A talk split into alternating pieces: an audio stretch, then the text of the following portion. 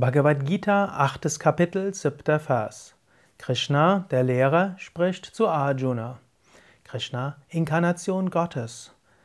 Krishna sagt, daher denke allezeit nur an mich und bemühe dich. Wenn Geist und Verstand fest auf mich gerichtet sind, wirst du ohne Zweifel allein zu mir kommen. Krishna spricht jetzt hier vom Standpunkt des Bhakti-Yogas des Yogas der Hingabe. Krishna spricht als Inkarnation Gottes. Er sagt Arjuna, denke an Gott und bemühe dich. Richte Geist und Verstand auf Gott. So wirst du zu Gott kommen. Du kannst das jetzt gleich schon umsetzen. Einen Moment lang sei dir bewusst, Gott ist der Schöpfer aller Dinge. Gott ist in allem erfahrbar. Gott ist in deinem Herzen spürbar.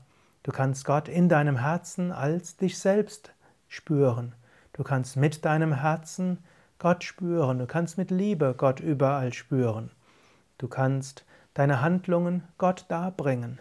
Du kannst andere Menschen als Manifestationen Gottes sehen. Und du kannst dich bemühen. Er sagt ja, richte deinen Geist auf Gott und kämpfe, bemühe dich. Bemühe dich dorthin zu kommen, strebe danach.